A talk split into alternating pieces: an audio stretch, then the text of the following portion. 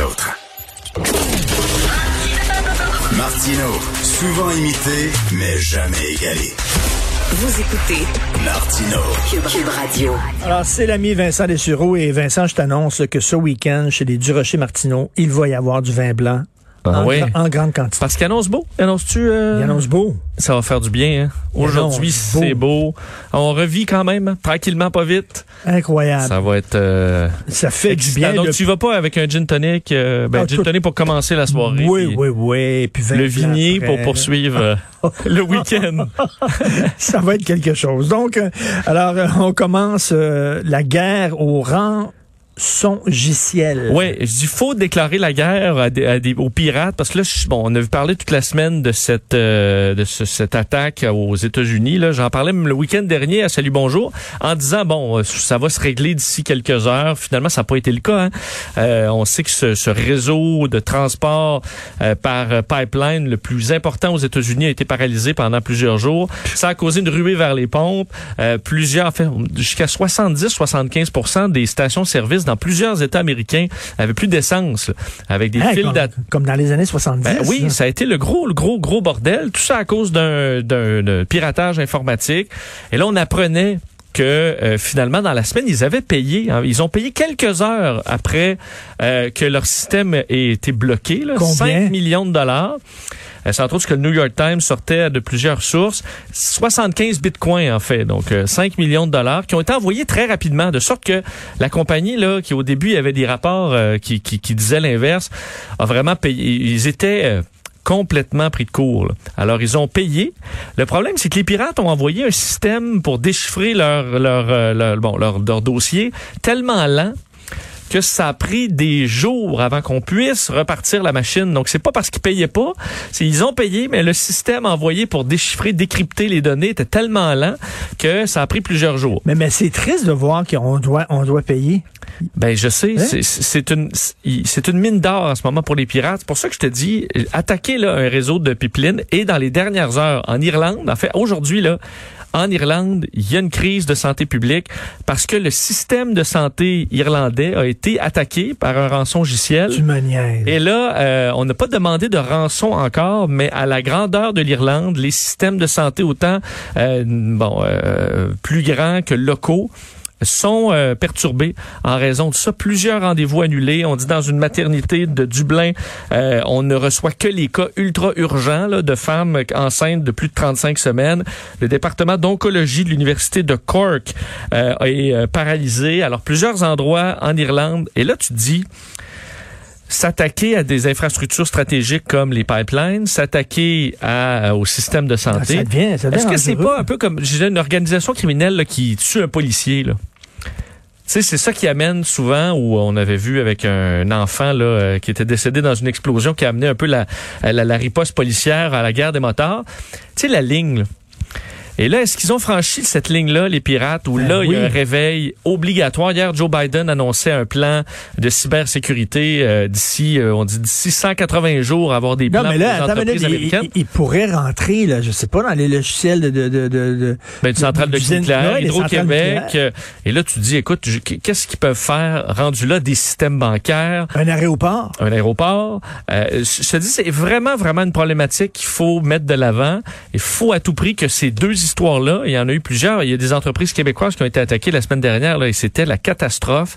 faut que les entreprises, même si ça coûte cher, aient des backups, se préparent, mais faut à tout prix que les gouvernements euh, donnent les outils. Ben et face enquête, là, ça prend vraiment, euh, faut vraiment pouvoir arrêter. Et on parle d'ailleurs que c'est, dans le cas de l'Irlande, là, on dit une opération criminelle internationale. On le cible souvent des organisations russes.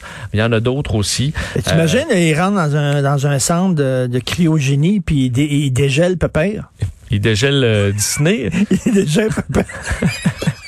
Pépère commence à dégeler. Oh non, Oh merde. non, non, vite, orge- ouais, c'est pas ça que tu peux être gelé puis dégelé souvent hein, pour... euh, C'est comme le steak, là. c'est Euh, ça. tu peux pas Tu geler, dégeler, grand-père, il va avoir des petites brûlures de congélation quand il va être ramené à la vie.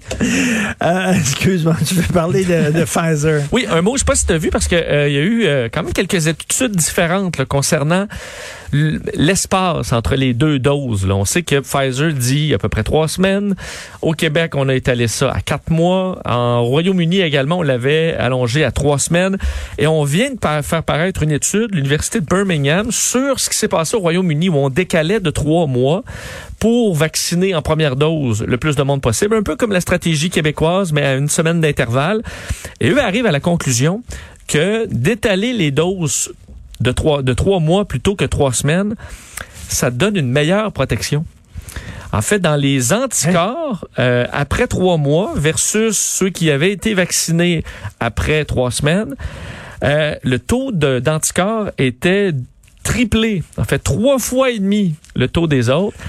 Par contre, euh, ce qu'on appelle les, les lymphocytes Qui sont eux autres responsables, entre autres, de l'immunité à long terme, étaient un peu plus élevés avec la vaccination plus rapide.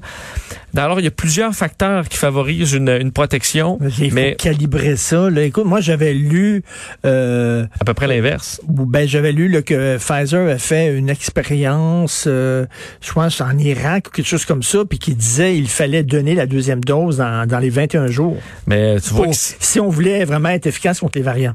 Bon, mais tu vois, là, eux arrivent avec un autre son de cloche en disant, c'est sûr que ça, eux voulaient aussi peut-être prouver leur, que leur, leur façon de faire avait été bonne au Royaume-Uni, mais euh, ça montre qu'écoute, il y a des avantages là, à étaler la dose. Surtout, euh, on voit au Canada, on a récupéré notre temps par rapport aux autres pays à cause de ça. Plusieurs pays sont en bas dans le nombre qui ont reçu une première dose, mais c'est parce qu'ils sont plus hauts dans la deuxième dose. Toi, ta deuxième dose, ça va être quand? C'est fin août. OK.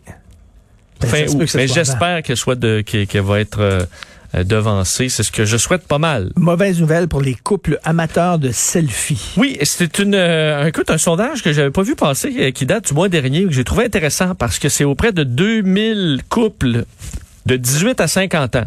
OK? Et on leur a demandé d'un leur satisfaction sur leur couple en général, la communication, la confiance, euh, dans l'intimité et tout ça pour voir est-ce que vous êtes heureux dans votre couple. Et on leur a demandé est-ce que vous publiez beaucoup sur les réseaux sociaux des photos de couple? Est-ce que vous le faites jamais? Est-ce que vous le faites occasionnellement ou souvent? Ce qui veut dire à peu près trois, quatre fois semaine. Quand même beaucoup, là, trois, quatre fois semaine, oui. une photo de ton couple sur les réseaux sociaux en train de se faire un petit souper, un petit Un petit selfie, un petit bon. Et euh, la conclusion de cette étude, ce qu'ils disent, on s'attendait à des variations, mais jamais autant? Si je te mets là trois groupes, ceux qui publient jamais sur les réseaux sociaux de photos de couple, ceux qui en publient occasionnellement et ceux qui en publient plusieurs fois par semaine, quel groupe est dramatiquement plus heureux que les autres? J'imagine c'est ceux qui le font pas souvent. Ceux qui le font jamais. Jamais. Et les plus déprimés, les plus tristes, ce sont ceux qui publient souvent. En fait, ils, sont, ils ont 118% d'écart, 128% euh, plus, euh, Ben, fait moins heureux Leur si vous publiez souvent. mal, fait qu'ils se sentent l'obligation de montrer, regardez comment on est heureux, Ben, comment on voilà, est il y a ça. Ça, as un très bon point. L'autre point, Richard, c'est qu'on dit ces couples-là là, qui ont besoin de publier toujours que ça va bien, c'est souvent parce qu'ils n'ont pas confiance en leur partenaire et veulent publier qu'il est, il est pris. Sais, remontrer qu'il est pas sur le marché, là, mon chum ou ma, ma blonde. Euh, on est ensemble, puis pas touche. Alors souvent, c'est parce que c'est pour se rassurer sur un manque de confiance sur son partenaire. Euh, Ça, c'est comme, euh, c'est pour ça que tu, il y en a qui se marient, là, elle va avoir, elle va avoir un jonc, là. Ça, ça, ça monte, là, elle, elle est prise, là. oui. Crouse-la pas, là, elle a un jonc, là. Est à moi. C'est oui, là tu, le- tu le montres Oui. bien clairement parce qu'on dit dans les couples là, dans les couples qui publient rarement ou pas du tout, 46% se disent très heureux et dans les couples qui publient souvent, c'est 10% Donc ils sont pas il- y en a pratiquement pas de couples qui sont très heureux et qui publient Fait que à tu tout vois, tu vois sur la page Facebook des gens, là, puis plus ils ont l'air heureux, dis-toi, plus ils sont malheureux. plus que ça cloche. Ça fait du bien, ça, de savoir Hein? ça. C'est bien de savoir ça. Alors, Ben publier, oui. euh, et surtout, des fois, je pense que les autres, le bon, votre petit bonheur de couple, là, on s'en balance. Moi, moi bien assez des cas, des photos de petits couples que Benoît poste sur sa page Facebook. C'est vrai que Benoît, il en publie Tout le beaucoup. temps, là, avec un petit verre, avec sa, blonde. Mes, en- mes enfants, mon chien, mon, ma, ma voiture. Puis regarde, on s'est fait un petit souper ensemble. Déjà, Benoît, Benoît, ce Ben- matin. Jamais, jamais, non, jamais. Moi, Benoît j'ai- en train de poser sa clôture, en train de peindre, en train J'ai de... jamais j'ai même pas de compte Facebook. Facebook. Puis Madame Dutrisac, euh, on, je l'identifie pas parce qu'on s'est entendu là-dessus, parce qu'il y a toujours des conséquences sur la famille, Mm. toujours des conséquences sur les enfants. Puis on a, nous, on a essayé de gérer ça de, de façon, tu sais, de plus privé. Vous vous souvenez de, de l'expression la vie privée? Non. Je souviens plus de ça. Non, hein? Mais ça a déjà existé, avoir une vie privée, de pas toujours t'épandre, puis te raconter, puis raconter tous tes petits traumatismes dans ta vie, puis tes petites chicanes, puis de, on s'en calisse. Mais dit c'est- on s'en fout, moi je dis on s'en calisse. Mais là aussi que s'ils vivent quelque chose d'excitant, s'ils le Mais- publient pas, ils ont l'impression que Ils l'ont a pas eu- vécu. Ils l'ont pas vécu. C'est ça Parce l'affaire. que tu Moi, ma vis blonde- pour montrer aux autres que Je, tu je vis. dois le dire, je dois le dire que j'adore, j'adore ma blonde. Mais elle prend des photos de ses, de ses mets au restaurant. Quand on allait au restaurant, Oui, il mais il y a temps, des souvenirs, Elle prend ça. des photos Mais ça, c'est pour, de ce euh, qu'elle mange. tu sais, c'est pour des souvenirs. C'est des archives. Puis des fois, elle met ça sur Instagram. Non. Puis là, je dis, on s'en fout pas mal. oui. Que tu manges Là, t'es mal à l'aise à ce moment-là. Ben oui. Et, pour ceux qui nous écoutent, euh, je tiens à dire que Benoît a des lunettes de soleil.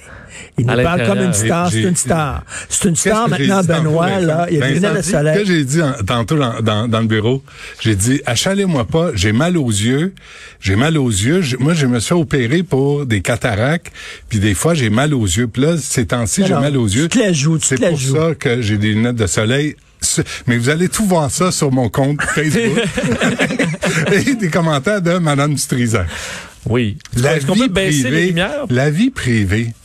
Oui, je vais baisser les lumières tantôt, parce que vraiment, ça me fait mal. Mais la vie privée, on peut-tu revenir au concept de la vie privée? Est-ce que les nouvelles générations ont besoin de tout étaler, de tout dire, de tout montrer? Parce que le concept, c'est si tu as tout montré, ben, il n'y a plus rien à apprendre. Mais non. Non. Et si tu fais que- de nouveaux passions, invite des amis dessus plutôt que le publier. euh. Oui, Au monde entier. Euh, euh, mais que ça soit pratique. C'est Ouais. un nouveau patio, t'es pas obligé de le photographier. T'appelles tes amis, puis tu les un invites à un souper. C'est ça. Ça, on Ouais. s'ennuie de ça. quand même. La vie privée. Penses-tu que De Gaulle mettait des photos de lui puis sa femme, Simone, euh, Des puis peintures. Churchill, puis tout ça? Là? Il les montrait pas. Mais ça a l'air qu'il y avait un petit coffre, en tout cas. Bon, Ouais, allez, de quoi tu vas nous parler? Je sais pas. De quoi tu vas nous Je parler? sais pas. Ah oui. Tantôt, on reparle à Joanne Durocher, la mère de Nathalie Morin. Oui. Pendant sa tournée euh, de son livre, on m'a volé ma famille. Elle a reçu un appel du gouvernement canadien. Oh, Pour. Puis il n'y a pas de suite. On va lui parler tantôt, euh, justement à cause de ça. Et à midi, on a euh, Madame, euh, Madame Giraud, euh, ministre de l'Immigration. Euh, on va parler évidemment de la loi 96 et aussi de tous ceux qui veulent s'installer au Québec. Là, c'est compliqué, mais là, ça a l'air ouais. qu'il y a- il y, a une nouvelle qui est tombée ce matin. Là, il y a comme un, un lien entre Québec et Ottawa pour ne plus attendre trois ans, mais comme six mois pour avoir la résidence permanente. Là, il y a, vous savez que l'Ontario offre 10 000 dollars aux infirmières québécoises là, pour les recruter. Et une, et une simplification aussi de l'accès à la résidence permanente et à la citoyenneté. Ben oui. Fait que là, à un moment donné, il faut que Québec se réveille. Achille s'en va en Ontario, là. Achille, c'est réglé ou pas? C'est pas réglé. C'est aberrant. Et ça, ça dure. Écoute, j'étais de l'autre bord, là, le midi, puis j'avais des Français qui disaient, j'ai une job, j'ai, on, on- on- j'ai une blonde au Québec, j'ai, j'ai une vie au Québec, puis ils me disent de m'en retourner. Ils volent nos blondes, c'est sûr. Ils sont tellement charmants. Ben oui, Ben c'est ouais. ça. Ben. Mais bref, euh, On va c'est- écouter ça. c'est ce dont on va parler euh, tantôt. On va écouter ça. C'est Ah, un beau menu. C'est- écoute, c'est toujours pareil. Hein? Et un Manhattan ce soir, 5 d'obligation. heures, un petit Manhattan? J'essaie d'arrêter. J'ai même plus de bourbon chez nous. Qu'est-ce que tu mets dans ton Manhattan? C'est quoi comment? OK, la recette, l'a demandé à Luc Fortin et à Sébastien, là, euh, la c'est, oui. Non, c'est comme un tiers de bourbon, le plus cheap possible, du Jim, Jim Beam. Tu sais, il y a le Maker's Mark, mais le Jim Beam, là, vous cassez des, des, les glaçons, là, deux, trois glaçons dans un verre, là, un old fashion, puis euh, un tiers de bourbon, à peu près deux tiers, mais de Bellini, euh, moitié-moitié. Le rouge, il est trop sucré, c'est trop dur. Puis ça, ça se vend juste en épicerie. Fait que euh, un mauvais bourbon, un Bellini cheap de supermarché, des glaçons puis une tranche d'orange, vous m'en donnerez des nouvelles si vous survivez. Mais ce qui est difficile dans ce drink-là, c'est d'en boire juste un.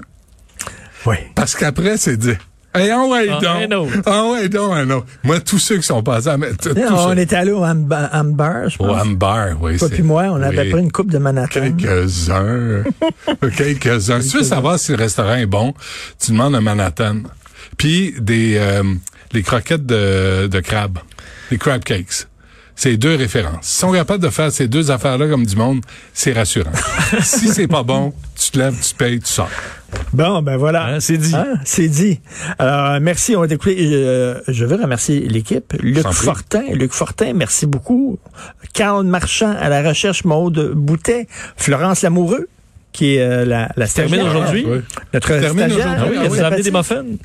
Oui, mais elle va revenir, ça a l'air, là, euh, peut-être faire des remplacements cet été. Ben, excellente Donc, euh, bon. c'est super, ça, c'est le fun. On les fait bon. travailler, les stagiaires. C'est bien, ça. Oui, oui, puis, euh, puis tu sais, ce qui est dangereux, c'est qu'on passe toujours pour des vieux schnocks, mais il y en a des, des jeunes, des nouvelles générations qui ont du cœur au ventre. Florence en est une. Tout à fait. Et euh, ben, Achille Moinet, notre Achille Moinet Ah, national. ça, c'est une autre histoire. Et t'as vu, c'est Sébastien Laperrière, le gars de Trois-Rivières qui est en qui est en con- euh, console, il est en régie.